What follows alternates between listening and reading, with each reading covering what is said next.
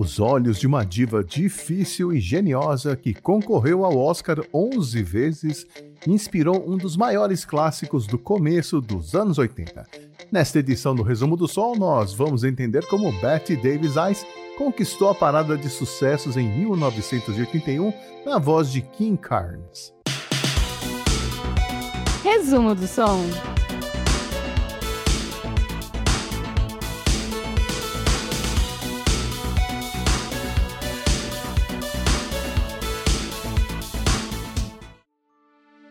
A nossa história de hoje começa muito antes dos anos 80 e em uma outra indústria, a cinematográfica. Para entendermos a canção, primeiro vamos entender quem foi Betty Davis e por que seus olhos foram merecedores dessa homenagem. Ruth Elizabeth Davis nasceu em 5 de abril de 1908 na cidade de Lowell, Massachusetts, na costa leste dos Estados Unidos. Ela fez escola de teatro, se formou, estreou na Broadway aos 21 anos de idade e logo foi contratada pela Universal Pictures, onde fez sua estreia em The Bad Sister, de 1931, e logo em seguida foi contratada pela Warner Brothers, onde ganhou fama como uma atriz versátil e capaz de interpretar papéis fortes e complexos. No final dos anos 30, Betty Davis era uma das 10 estrelas mais bem pagas de Hollywood e seria indicada ao Oscar de melhor atriz por cinco anos consecutivos, um recorde nunca igualado. Ela também foi a atriz mais bem paga do mundo em 1942 e se tornou a primeira pessoa na história do prêmio a ser indicada 10 vezes. Anos mais tarde, ela ainda seria indicada mais uma vez, levando a estatueta em duas ocasiões. Em 1935 por Dangerous e em 1939 por Jezebel. Betty Davis se tornaria a primeira mulher presidente da Academia de Artes e Ciências Cinematográficas, mas não durou muito no cargo por conta de suas ideias extravagantes e radicais. Ela era conhecida pela personalidade forte, profissionalismo e por ser exigente e por ser exigente em tudo, e isso acabou se refletindo na sua vida pessoal, com relacionamentos conturbados com maridos e com os filhos. Ela retirou as duas filhas do testamento, sendo uma delas adotiva e a outra com graves problemas mentais, e deixou toda a herança para o filho adotivo e sua secretária particular. Entre altos e baixos, Betty Davis seguiu sendo uma das atrizes mais famosas de Hollywood durante as décadas de 40, 50 e 60, mas continuou trabalhando nos anos 70 e 80 também. Ela abandonou seu último filme, Wicked Stepmother, logo após o início das filmagens, citando problemas com o roteiro, com o diretor e com o diretor de fotografia. Ela morreria antes do filme ser lançado, em 6 de outubro de 1989, de um câncer de mama aos 81 anos de idade.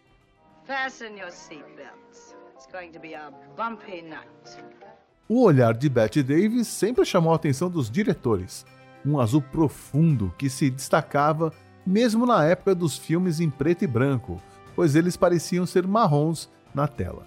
E alguns oftalmologistas especulam que ela sofria de uma condição chamada oftalmopatia de Graves, uma doença autoimune que causa alteração da órbita ocular ocasionada por problemas na glândula tireoide que provoca o deslocamento do globo ocular para frente, deixando seus olhos saltados. Mas isso nunca foi provado.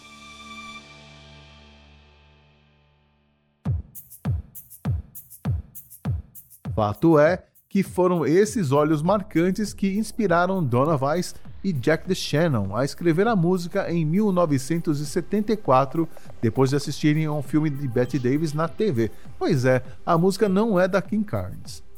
Donna Weiss e Jack DeShannon faziam sucesso como compositoras desde os anos 60, e ambas são vencedoras do prêmio Grammy.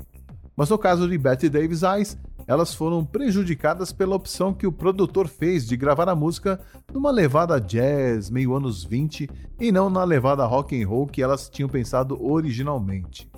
Numa época onde despontavam o Kraftwerk, o rock progressivo, o começo da disco music e o surgimento dos sintetizadores na música pop na Inglaterra, essa escolha do produtor praticamente acabou com as chances da música fazer sucesso comercial.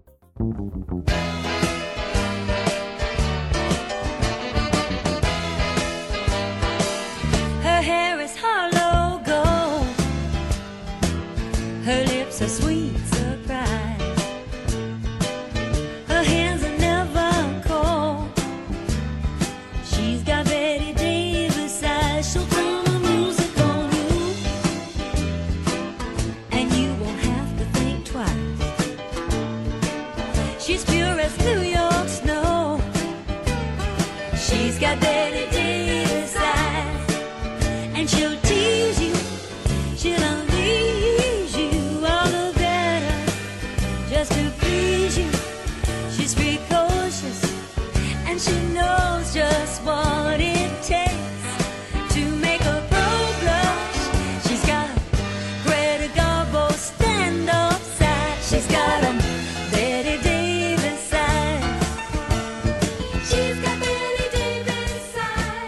Mas havia uma outra cantora, contemporânea de Jack DeShannon, que estava sintonizada com o que estava acontecendo na Inglaterra e era grande fã do movimento New Romantic, Kim Carnes. Ela era compositora profissional desde os 17 anos de idade e já tinha cinco discos lançados na carreira como cantora, com passagens pela parada de sucessos da Billboard também. Em 1980, ela havia começado a trabalhar com o produtor Val Garay. Foi ele que foi contactado pela Dona Weiss, que estava interessada em mostrar uma nova música para ele. Val ouviu e não achou nada demais. Mas para não perder a viagem, a dona resolveu oferecer Betty Davis Eyes para ele. A própria Kim Carnes já havia ouvido a versão original, que não lhe chamou muito atenção não. Mas o ouvido treinado de Val Garay logo percebeu que ali estava um diamante bruto esperando ser lapidado. Eles concordaram em regravar a música com outro arranjo e que poderia ser incluída no álbum seguinte de King Carnes, Mistaken Identity. Mas primeiro eles tinham que encontrar o arranjo certo para a música. Após dois dias em estúdio, Kim e sua banda e Val Garay não conseguiam ficar satisfeitos com nenhuma das versões para a música. Faltava alguma coisa, algo que desse liga para a canção. E coube ao tecladista Bill Cuomo descobrir a tal coisa, um riff perfeito de teclado criado em um Prophet 5.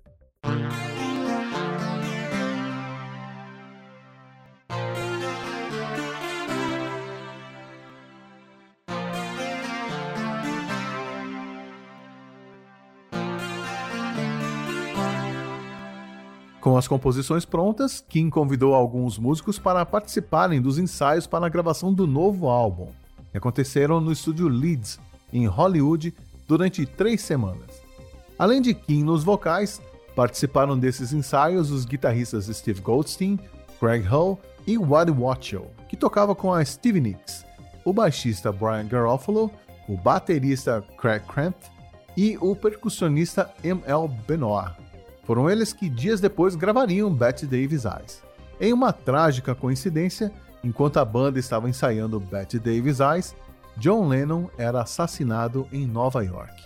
A gravação de Betty Davis Eyes aconteceu no estúdio Record One e foi feita totalmente ao vivo, sem necessidade de mixagem. Apesar de terem sido gravadas três tomadas, a versão que está no álbum e fez sucesso mundo afora foi a primeira, Kim Carnes gravou em uma cabine de voz que ficava ao lado da sala de controle do estúdio e usou um microfone Neumann U67. Um detalhe interessante sobre a voz da Kim Carnes é que ela era tão grave e rasgada que muita gente achou que era o Rod Stewart que tinha gravado a música.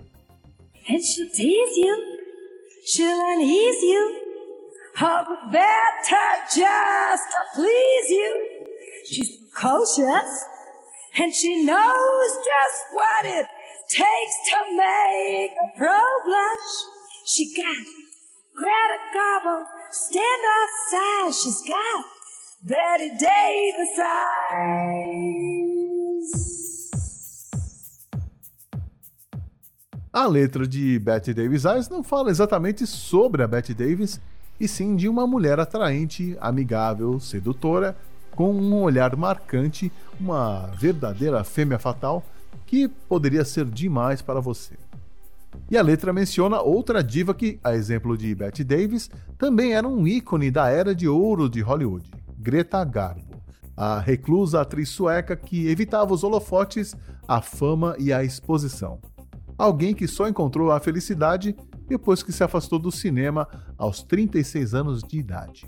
Outro elemento que Kim Carnes fez questão de adicionar à música foi inspirada em Cars, hit de 1979 de Gary Newman, que tem um fraseado de sintetizador que se repete durante toda a música. O baterista Craig Cramp, que tinha confundido a música Cars com o grupo The Cars, arranjou um Signer, que era uma bateria eletrônica que trazia vários efeitos irritantes e que foi usada a exaustão no final dos anos 70 e começo dos anos 80.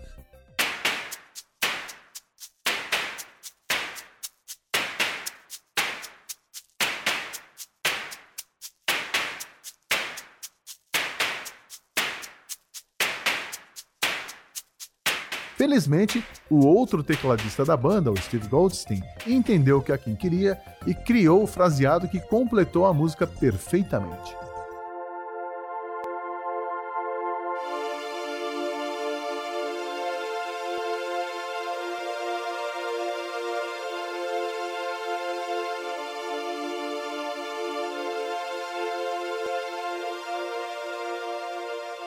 Todos sabiam que tinham um sucesso em mãos. Bom, nem todo mundo. Os executivos da gravadora EMI acharam que o público não iria gostar de ouvir uma mulher cantando sobre uma outra mulher.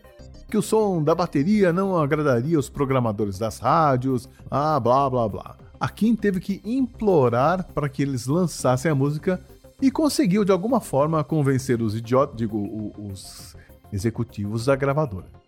Betty Davis Eyes ficou nove semanas no topo da parada da Billboard e também liderou as paradas de sucesso em vários outros países em 1981, o que ajudou a canção a levar para casa duas estatuetas na cerimônia do Grammy Awards de 1982, melhor canção e melhor gravação do ano. E agora que você conhece a história e os detalhes da música, pode ouvi-la com outros ouvidos.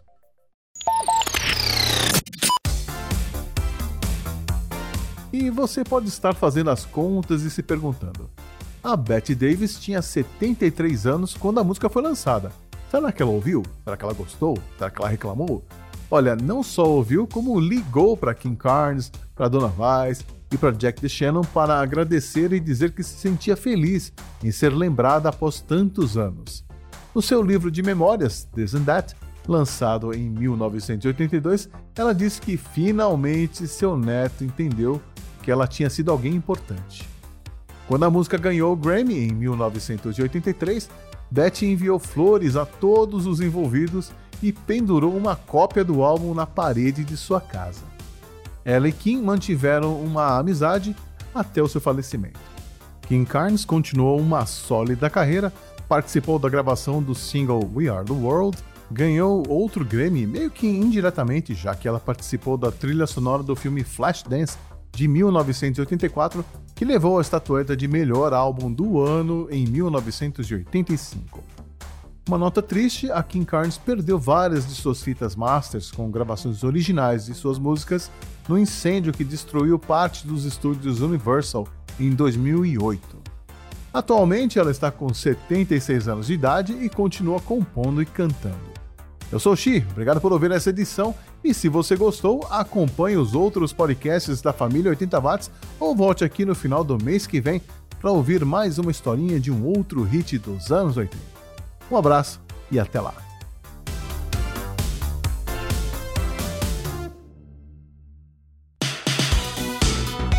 Resumo do som.